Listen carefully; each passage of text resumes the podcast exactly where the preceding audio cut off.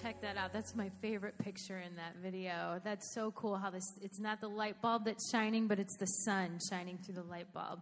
And just how amazing um, this video is to just see how how we allowed um, God's love to flow through us into the community and, and made others feel loved and feel Christ Christ's love. Would you please stand this morning as we sing together? We are going to declare some truths this morning that we need to embrace and hold on to as we walk through this new year.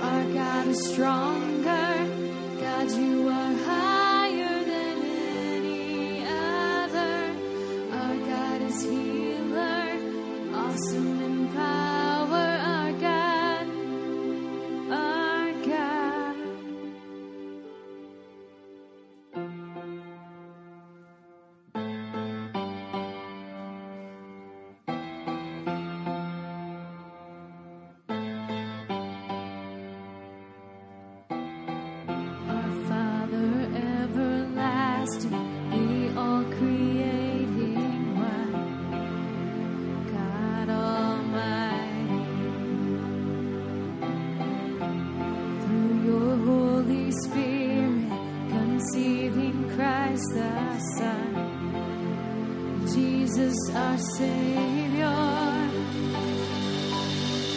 I believe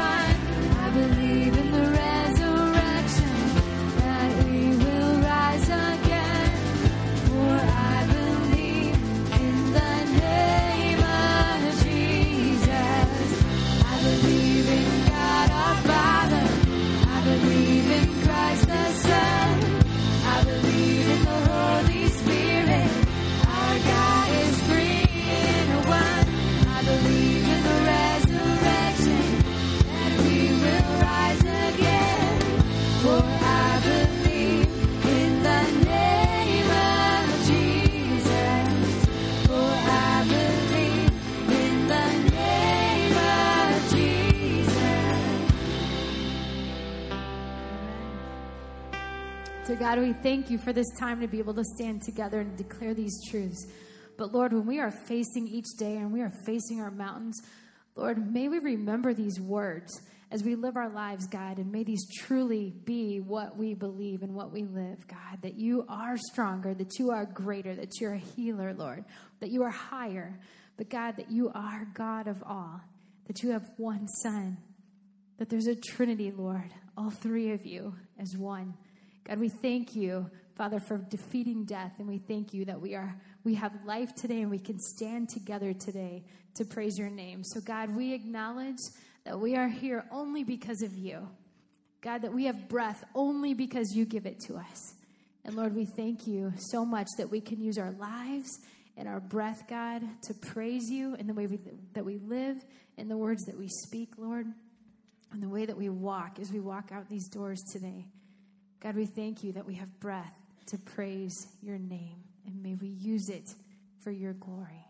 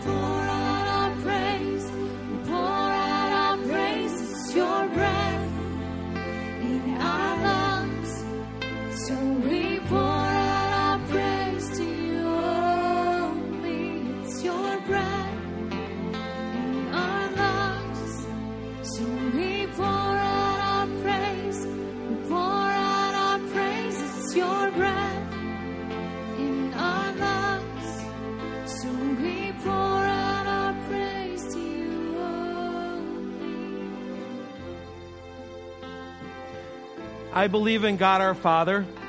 I believe in Christ the Son. I believe in the Holy Spirit. Our God is three in one. I believe in the resurrection that we will rise again. For I believe in the name of Jesus, and I hope you do too. Nothing is greater than that. Have a seat. Have a seat. That's awesome. Wow, beautiful, beautiful worship today. So, as we started into the new year, uh, we did a teach a couple weeks ago about using the Psalms as a way to pray, as kind of an outline, a basis for your prayers. And we thought that what we would do is um, do that for a while on Sunday mornings for communion. So we'll read what we're calling the Psalm of the Day. So today's January 10th, so we're going to read Psalm 10 and you might use that later as a basis for your prayers. Here's what I like about this approach I like a lot of things, but one of them is that we are not the ones prescribing the agenda, God is. So, my temptation this morning would have been to find a psalm that has the great theme in it or something like that and pulls it all together. And instead, this gives us a chance to really hear what does God want to say? What is He saying? And you know, there are times He says things that that we probably would not have focused on on a Sunday morning. In fact, this psalm is, um, well, I better turn to it. This psalm is entitled The Cry of the Oppressed. And the fact is, this morning, for some of you, you come in and you're not feeling upbeat and you're not feeling excited. You're feeling some oppression. And maybe you're not now, but you will this week. And so we, we listen to God's word and hear what it has to say and the way it speaks to our hearts. And then in a couple moments, communion will come and Bread will be in the middle and cups on the side, and you'll take one of each, and we'll be listening to a song. Uh, and as we do, we'll have just some thoughts for you to reflect on that go along with the passage. Psalm 10 by David, the cry of the oppressed. Lord, you see so far you seem so far away when evil is near. Why do you stand so far off as though you don't care? Why have you hidden yourself when I need you the most? The arrogant, in their elitist pride, pride persecute the poor and helpless. You pour out on them the very evil they planned against others. How they brag and boast of their cravings, exalting the greedy. They congratulate themselves as they despise you. These arrogant ones, so smug and secure in their delusion of wickedness, boast, saying, God doesn't care about what we do. There's nothing to worry about. Our wealth will last a lifetime. So seemingly successful are they in their schemes, prosperous in all their plans, and scoffing at any restraint. They boast that neither God nor men will bring them down. They sneer at all their enemies, saying in their hearts, We'll have success in all we do, and never have to face trouble, never realizing that they are speaking in vain. Their mouths are pouring out cursing, lies, and threats. Only trouble and turmoil come from all their plans. Like beasts lurking in the shadow of the city, they crouch silently in ambush for the people to pass by, pouncing on the poor. They catch them in their snare to murder their prey in secret. They plunder their victims, presuming them all as inferior. They crush the lowly as they fall beneath their brutal blows, watching their victims collapse in defeat. Then they say to themselves, The lofty one is not watching us while we do this. He doesn't even care. We can get away with it. Now is the time to arise, Lord. Crush them once and for all. Don't forget the forgotten and the helpless. How dare the wicked think they can escape judgment, believing that you would not call them to account for their ways? Don't let the wicked get away with their contempt of you. Lord, I know you see all they're doing, noting their each and every deed. You know the trouble and turmoil they've caused. Now punish them thoroughly for all they have done. The poor and helpless ones trust in you, Lord, for you are famous for being the helper of the fatherless. I know you won't let them down. Break the power of the wicked and their strong arm tactics. Search them out and destroy them for the evil things they've done. You, Lord, are King forever and ever. You will see to it that all the nations perish from your land. Lord, you know and understand all the hopes of the humble and will hear their cries and comfort their hearts, helping them all, the orphans and the oppressed will be terrified no longer, for you will bring them justice, and no one at all will trouble them. There are times in all of our lives when we ask, why do those who deny God's authority and even his existence prosper? This is David's cry in Psalm 10. The wicked exalt themselves rather than God, parading their wealth rather than praising God. Such people seem to be so successful, yet it is not the end of the story. They are completely unaware that the exalted God they deny will soon declare their doom. When they oppress the poor, they forget that God is, the, is famous for being the helper of the fatherless. Let's agree to do what David did. Let's turn our incomprehension into intercession and cry out to the lofty one to hear the cries of the oppressed. Remember today that as you go throughout your life and you see people who are do, seemingly doing everything wrong but getting everything they want and being seemingly so successful and wealthy and everything along the way, remember that God's given us the gift that gives us eternal glory rather than this temporary glory. That Jesus came and died for you and for me and for all of us. And that his sacrifice is ultimately what's going to help us receive the greatest gift that anyone could ever receive. So, good morning. Welcome to Southfield. My name is Brian. And uh, on, on, your way in this morning, uh, you should have received a folder.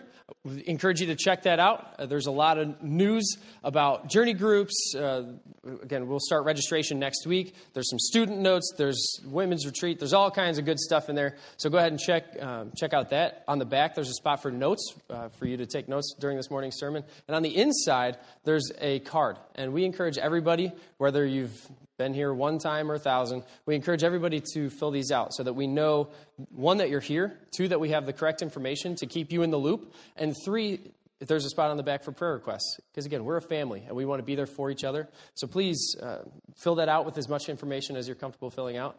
And uh, as we get started with our morning, we, I have a question for you. Now, we're going to start by, I'm going to preface this by saying we are talking about food. And I love food. I love all kinds of food, most of which are some kind of bacon something, right? Everything tastes better with bacon. I don't care what you say. Uh, you vegetarians, vegans out there, I don't know how you do it because bacon is just, it's so good, all right? Uh, but with food, what we're going to look at this morning is uh, you need to pick one item and that's literally one. You can't say more than one. Uh, you can't. I don't. I'm not allowing you to pick like all of everything. But if there was one food that you were told you can't eat that, what would what would that food be that would make you cry like a baby? If someone said you can never have this ever again, you'd be sobbing, weeping, and distraught. So distraught to the point that uh, you know you, you wouldn't eat at all. So for me, uh, I, in first service, I said bacon. I'm expanding that to all meat because I'm a cheater. Uh, because, again, I need meat in every facet of life. So go ahead. Uh, we're going to spend some time uh, talking about that. Have some fun with it. Turn to the person next to you, and uh, you'll know when it's time to uh, wrap it up because a, a video will play.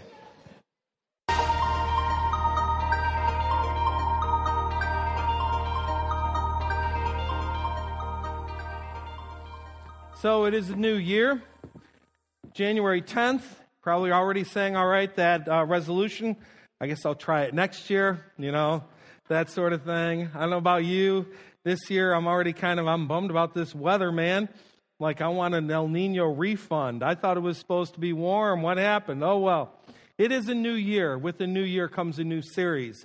And we're kind of diving into studying parts of the book of Daniel looking at what's going on there. Daniel is a book that, if you've been around evangelical and fundamentalist circles for years, you probably come to it with a bit of baggage. You come to it with the preconceived notion. In fact, if I say we're studying the book of Daniel, you think you know where we're going with this. Uh, for some, your tendency is to see the book of Daniel as a collection of, of stories about uh, spiritual superheroes. Back in the day, long, long time ago, cartoons only happened on, Sunday, on Saturday morning. I know if you're like under 20, that's unthinkable to you. That's like the bleakest existence possible. It's colorless, it's lifeless. It actually was colorless. I mean, we had a 13 inch black and white television. And if you wanted to change the stations, you had to get up from your couch and go across the room and turn the knob. We had eight stations where I lived. We were lucky. We lived close to Canada, so we got three more than everybody else. On the other hand, Canadian TV was excessively boring, so we hardly ever went there. But nonetheless, we had that opportunity. You know, everybody wants to blame Coke and Pepsi for the obesity ed- epidemic. Uh, it's time the government launch a multi billion dollar study to determine that our problem is the invention of the TV remote. It used to be that television watching was an aerobic activity, and now that's gone away. Well, I digress, but then again, I digress often, so that's the way it goes. Anyway, Saturday morning, we watched our cartoon superheroes, Shaggy and Scooby, Fat Albert, Tom, Kevin, and Andy, Annie, as they wandered around the land of the lost.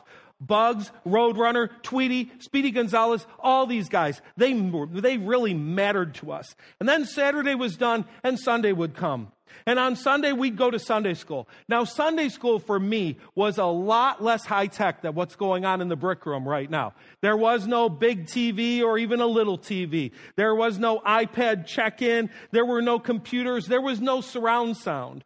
The one thing, two things we have in common is we studied the Bible and we studied the Bible with loving, caring people who really cared about kids. Mrs. Cooper, Miss Hollister, Mrs. Colombo, all these people, they were part of my life. And they'd pull out this three by four board, fuzzy little board, flannel graph. That was Sunday morning in living color.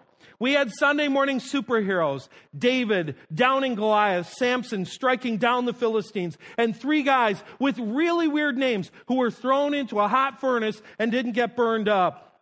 And then we had this guy. We had Daniel, a spiritual superhero. After Sunday school, we'd head to big church. In big church, there was no flannel graph. Bummer. But on certain occasions, they did have visual aids.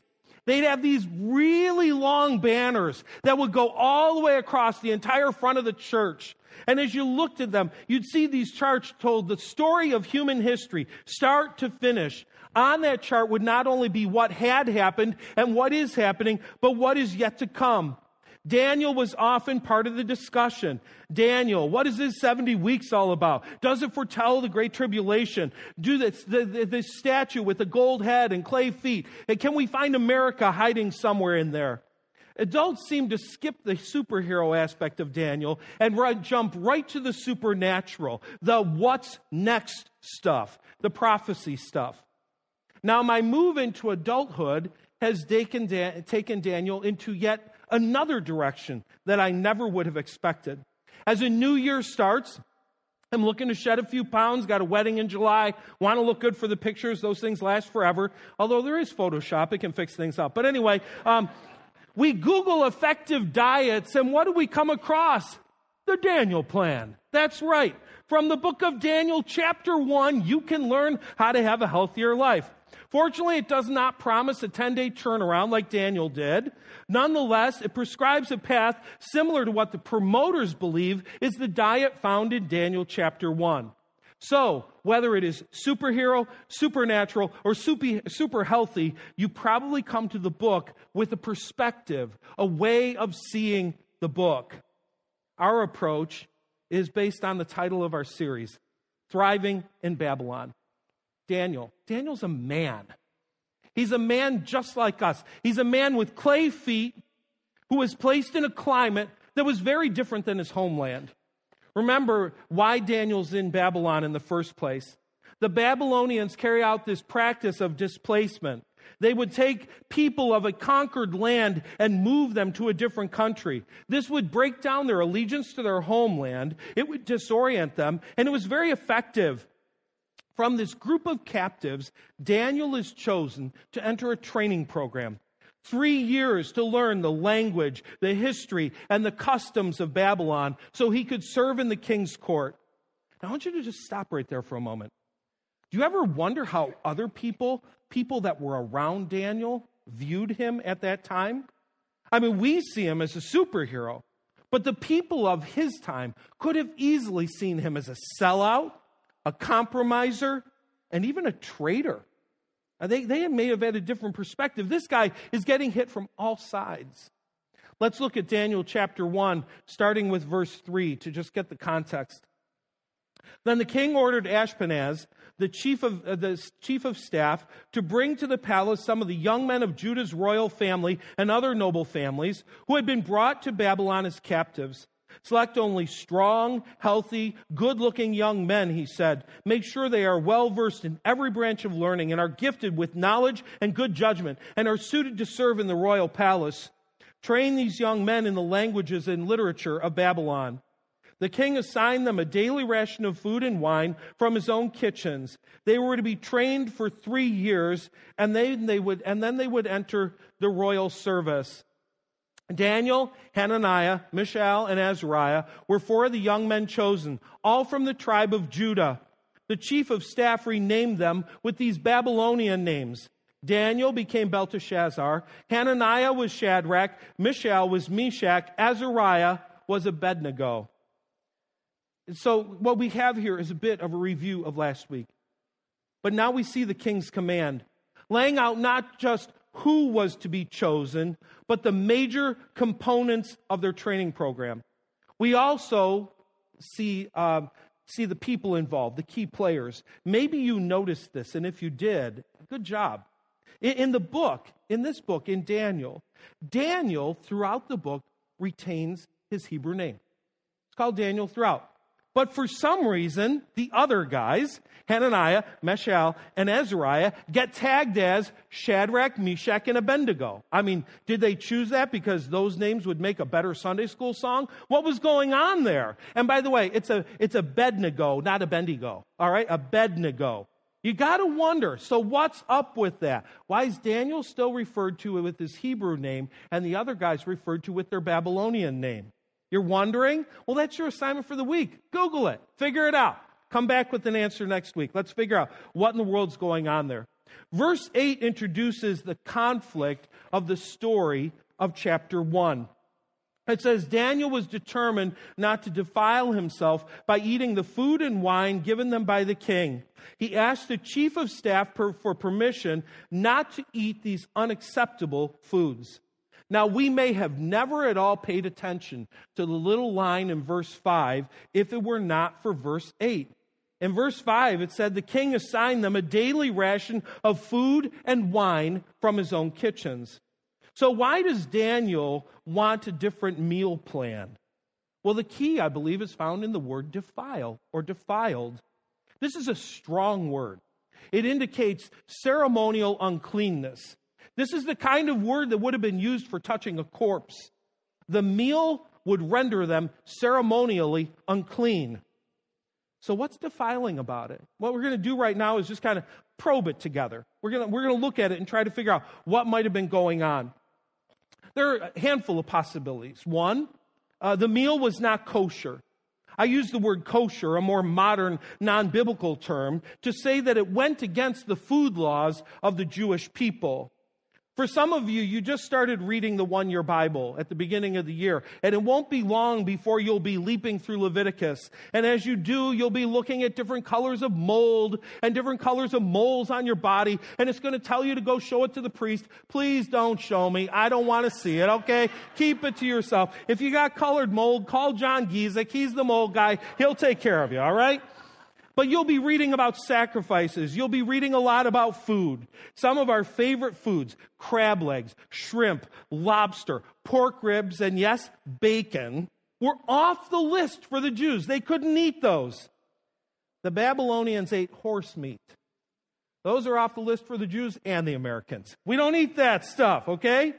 I, I, suspect that several non kosher foods were eaten daily by the king. I mean, after all, he is the king of the world at that time, and this is being prepared in the king's kitchen. He gets the best, the finest, the rarest, the most expensive, and the most exotic from all over the world. By the way, it mentions the king's kitchen. Don't miss that part. Even that, a Jew was to keep a kosher kitchen. When we spent time in Israel, one of the fascinating pieces of that trip was learning about and observing their rules on food. Breakfast felt a lot more like a salad bar than it did a trip to IHOP. I mean, it was just, it was very different. Dairy could not be present if certain foods were out. It's not just about the kinds of food they ate, but the way it was prepared and the way it was stored. All of that mattered. So we can guess that the Babylonians were not going to adjust their standards for the sake of some captive slaves. It is true, the kosher issue was an issue. What, what else might have been going on here? Well, the diet wasn't healthy. Let, us explore that. I raise this just because we're hashing out all possibilities. That's what you do when you study. You just hash out the possibilities. Having said that, health concerns are far more a modern American concern than they were uh, an ancient world obsession. We get in trouble sometimes when we try to read our modern context into ancient texts. Further, the word defile is not just a loosely used term. This isn't some fitness thought saying, you know, I will not violate this temple. I will not defile this temple with fries. That's not what was saying there. There were spiritual implications behind this term. It is interesting, though, that Daniel's diet of vegetables and water, void of meat and void of wine, is a healthier meal plan, and it led to visibly healthier people. Let's give a third reason. How about this? The king's food was used as part of religious ceremonies. It is likely that the king's food was used as part of the offerings given to the idols of the land. To partake of it would express allegiance to the king and allegiance to the false gods of Babylon. The wine in particular would have been used in their offerings. That is why Daniel would have specifically mentioned the wine. He's, he's not intending this as a passage on alcohol consumption, he's talking about this form of idolatry. Now, to get a better idea of what this request is all about, we're going to continue to read in the passage, starting with verse 9. The Bible says, But Daniel was determined not to defile himself by eating the food and wine given to them by the king. He asked the chief of staff for permission not to eat these unacceptable foods. Now, God had given the chief of staff both respect and affection for Daniel. But he responded, I am afraid of my lord the king, who has ordered that you eat this food and wine. If you become pale and thin compared to the other youths your age, I'm afraid the king will have me beheaded. Daniel spoke with the attendant who had been appointed by the chief of staff to look over Daniel, Hananiah, Mishael, and Azariah. Please test us for 10 days on a diet of vegetables and water, he said. At the end of 10 days, see how we look compared to the other young men who are eating the king's food. Then make your decision, decision in light of what you see. The attendant agreed to Daniel's suggested, and, suggestion and tested them for 10 days. What can we draw from this? I'm not really sure that we can pin down a singular source of defilement. In fact, it may not have been a singular source, it may have been many things. But here's what we do know Daniel was passionate about his convictions.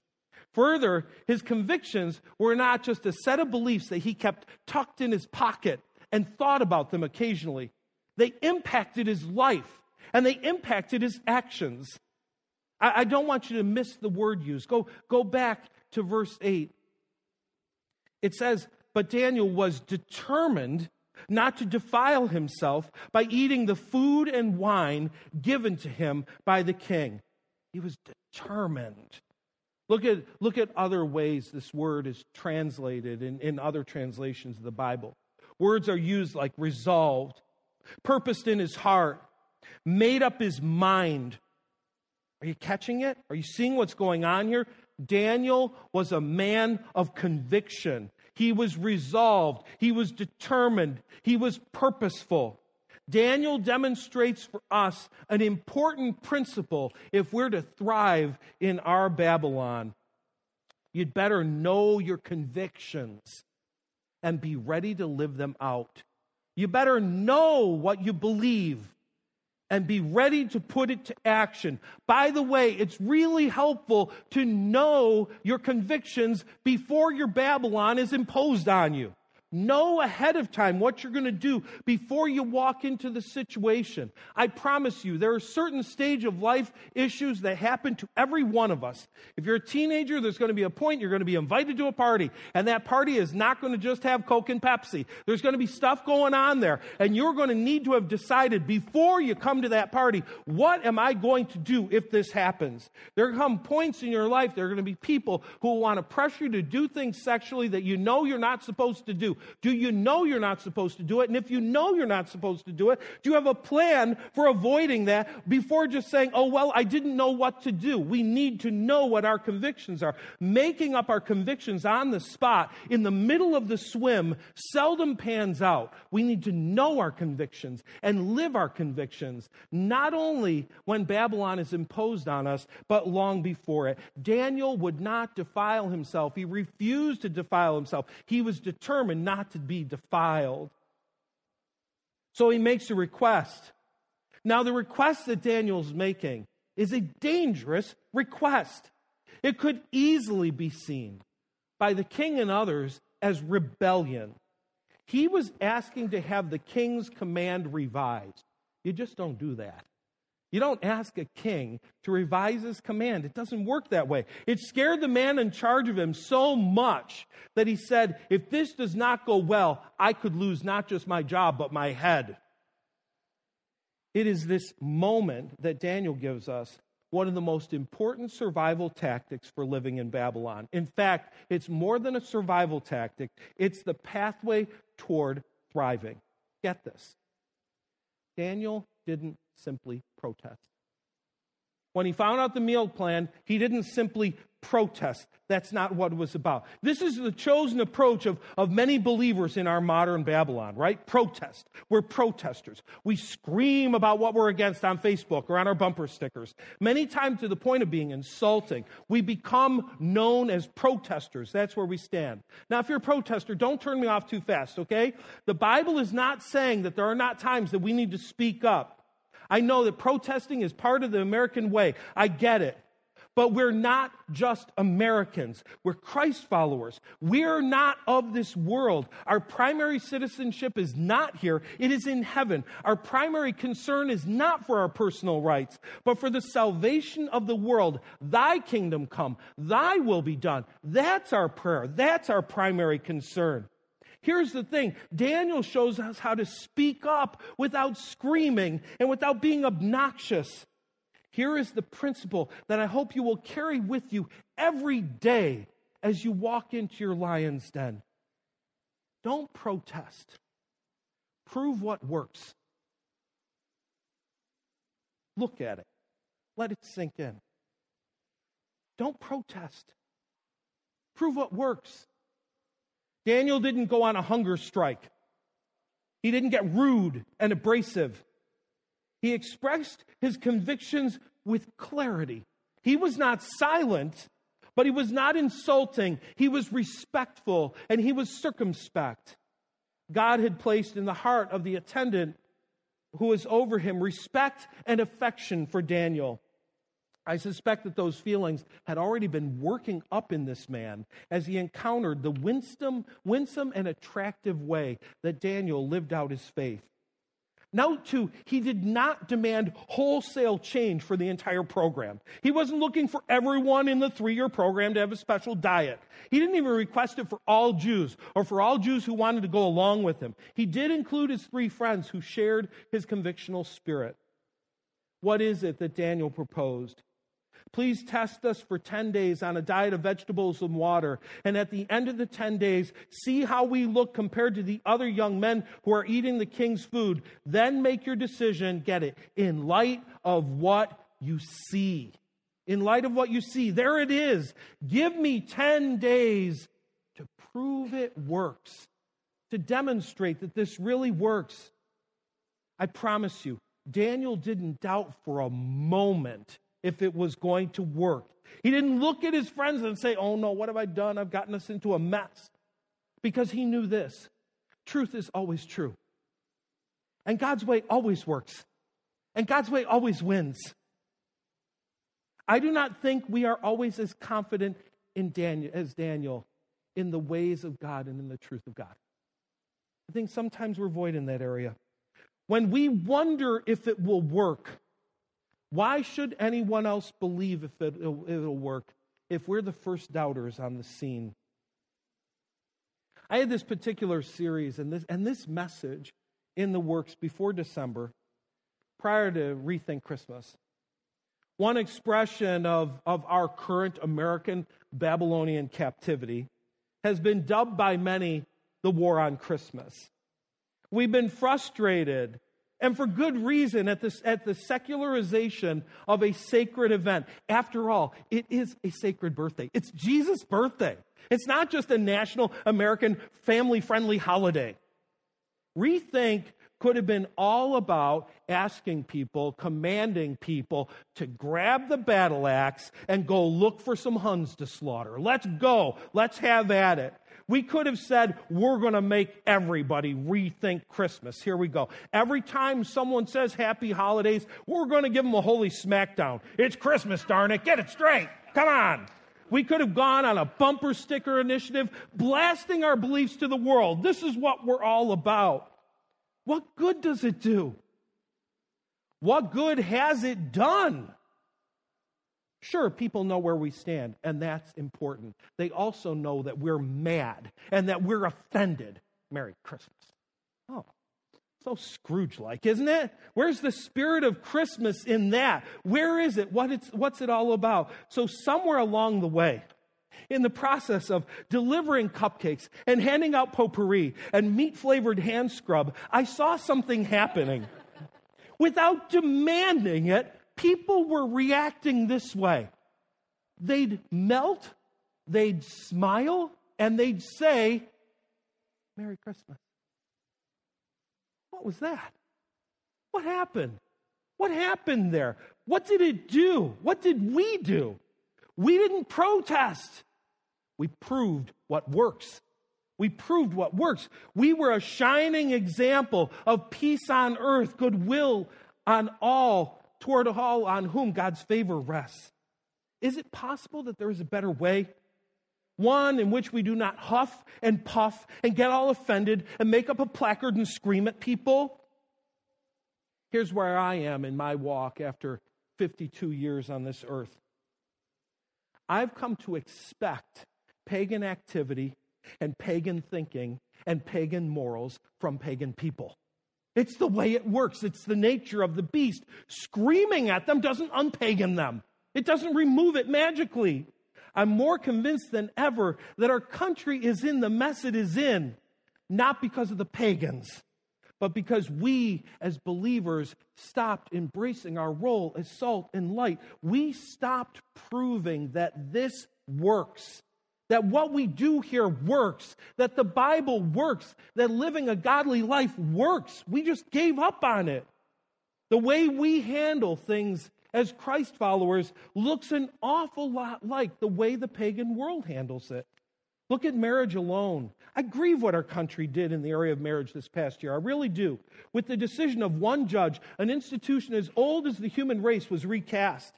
But I would, re, I would contend that this redefinition did not start last summer, and it did not, and it was not initiated by pagans. We, Christ followers, have been redefining it for years. We started resolving problems the way the world does. We're not happy, we just walk away. We started embracing habits the world does. Getting married, hey, test drive it first. Let's just move in. We accepted the idea that sexual intimacy is not something to be reserved for the marriage relationship, but it's fair game as long as we love each other or think we might love each other. I could go on, I think you get the point. Folks, the reason the world and the reason our kids are embracing unbiblical standards is because we abandoned them a long time ago. We've not been proving that this works. It's no wonder that our kids and our culture are sliding toward Gomorrah. The fact is, it's easy to protest. It feels good. It fans our self righteousness. Like the Pharisee, we can say of the tax collector, I thank you, God, that I'm not a sinner like everyone else. I don't cheat. I don't steal. I don't commit adultery. And I'm certainly not like that guy over there who doesn't know how to say Merry Christmas. Here's what I learned from Daniel prove it. Prove it. Live your faith in such a way that your light shines. Prove it. Don't just scream at the darkness because it's dark. Let the light blast into the room, not on a bumper sticker, not on a poster, not on your Facebook wall, but in the way we live. Prove it. Show them what works. This is what it means to be the attractive and winsome bride of Christ. Let your light shine out for all to see, so everyone will praise your heavenly Father.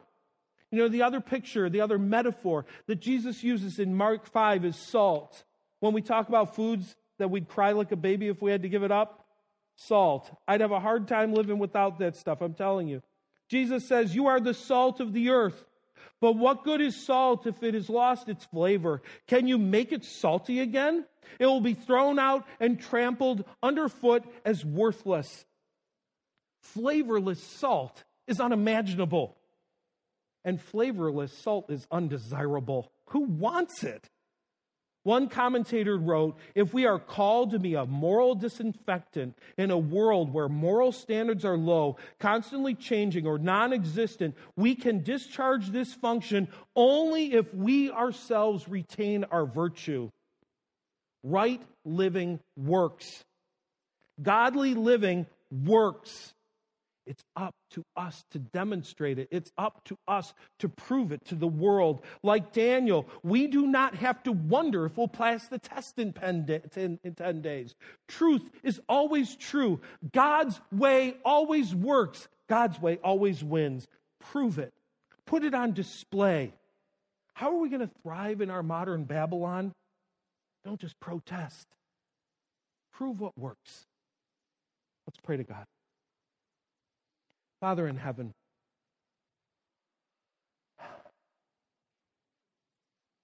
we really need your help. The times are dark and difficult, and we want to look all around and point at everything that's happening in the world when in fact we need to be looking back at our own home base, at our own heart, and asking, so what's going on here? How easy it is to point at the tax collector and say, Thank God I'm not like him. How much more difficult it is to just prove that your way works. Give us a refound commitment, a conviction, a determination to live the truth, to live what works, to do what is right, that others may see you and glorify you through us. And Lord, I realize as we talk about this that, that it's easy for some of us to look at our lives in areas that we did make bad decisions and wrong turns, and we might find ourselves feeling useless. And who are we to speak? And what can we say in all of this? God, we know that you forgive us. And you give us fresh starts and new beginnings. And you give us the ability even to say to others, I did it the wrong way. I, I, I shouldn't have done it that way. There's a better way. Here's God's way. And this is the way I'm trying to live now because I know God's way works. Truth always wins. Help us as we walk from this place today, as we walk into our lion's den every day, not just to protest, but to demonstrate what works. In Jesus' name, amen. Our servers are coming now, and they're going to receive the offering. While they do, I had Brian come up. Uh, got a folder on the way in. He already mentioned that, and it's got some got some news on it that you'll want to know about. So, where I wanted to start with you is what's going on with students. Yeah, so we've got some really cool stuff happening. Uh, here in the next two weeks, we'll have info on our prom alternative trip. Uh, we're doing that again this year. I said last year that it would be the last time we're going to Green Lake. Well, God had other plans, so we have officially locked down Green Lake 2016 uh, for June 12th to 17th. Really cool, really excited about that. Um, and then we have day camp coming back. Day camp uh, is a thing that we did for years. Yeah. I'm just so pumped to yeah, have very it back. fun. Very fun. Very fun. Yeah, that, that's a fun one to talk about. The dates are on there July 11th to 14th. That's when we'll be doing camp. Uh, if you weren't around, my goodness, uh, years ago, we had this really, really fun camp that we used to do over on over at the facility on Bethel Drive. Had a big old zip slide out front, and I mean, people would just drive by. It was it was the best thing. Kids really got into it. Adults really got into it. They had a lot of fun. And I thought what would be kind of fun, Brian, Brian's an official, like, uh, you know, graduate, not a charter member and graduate of day camp. You know, he was there. And so I'm kind of curious, what are, what are maybe one or two memories that come back to you from that area? Things that just really stand out that were cool. There are just so many things because, again, day camp for me was like a seven month thing. You know, it started in January at my house, and then people would come over and there's meetings and this and that, the other thing. So it was like day camp for six, seven months out of the year. Mm-hmm. But there are some specific things that I remember uh, that just every time I think about it, I smile. All the songs and everything that we did, uh, the, it was all a blast. I remember um, we had all kinds of sound equipment and everything out underneath this huge tent, and someone needed to stay to make sure that it didn't get lifted. So I went with my dad and my buddy Brandon, uh, and we'd go spend the night and just spend the night in a tent and make sure that everything stayed there. Now, my favorite memory, probably from all this, is again, we had some really cool themes, but one of the most fun was Veggie Tales. And I got to tell you why, because our other pastor at the time, he was Larry the Cucumber. My dad took on the role of Bob the Tomato.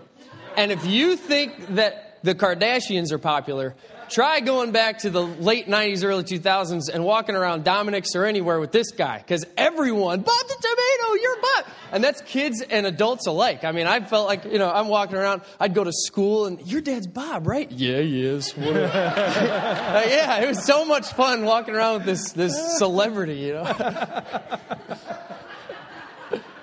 it is funny. It was good. It went on for years. I think people thought I was Pastor Bob. Yeah, that's.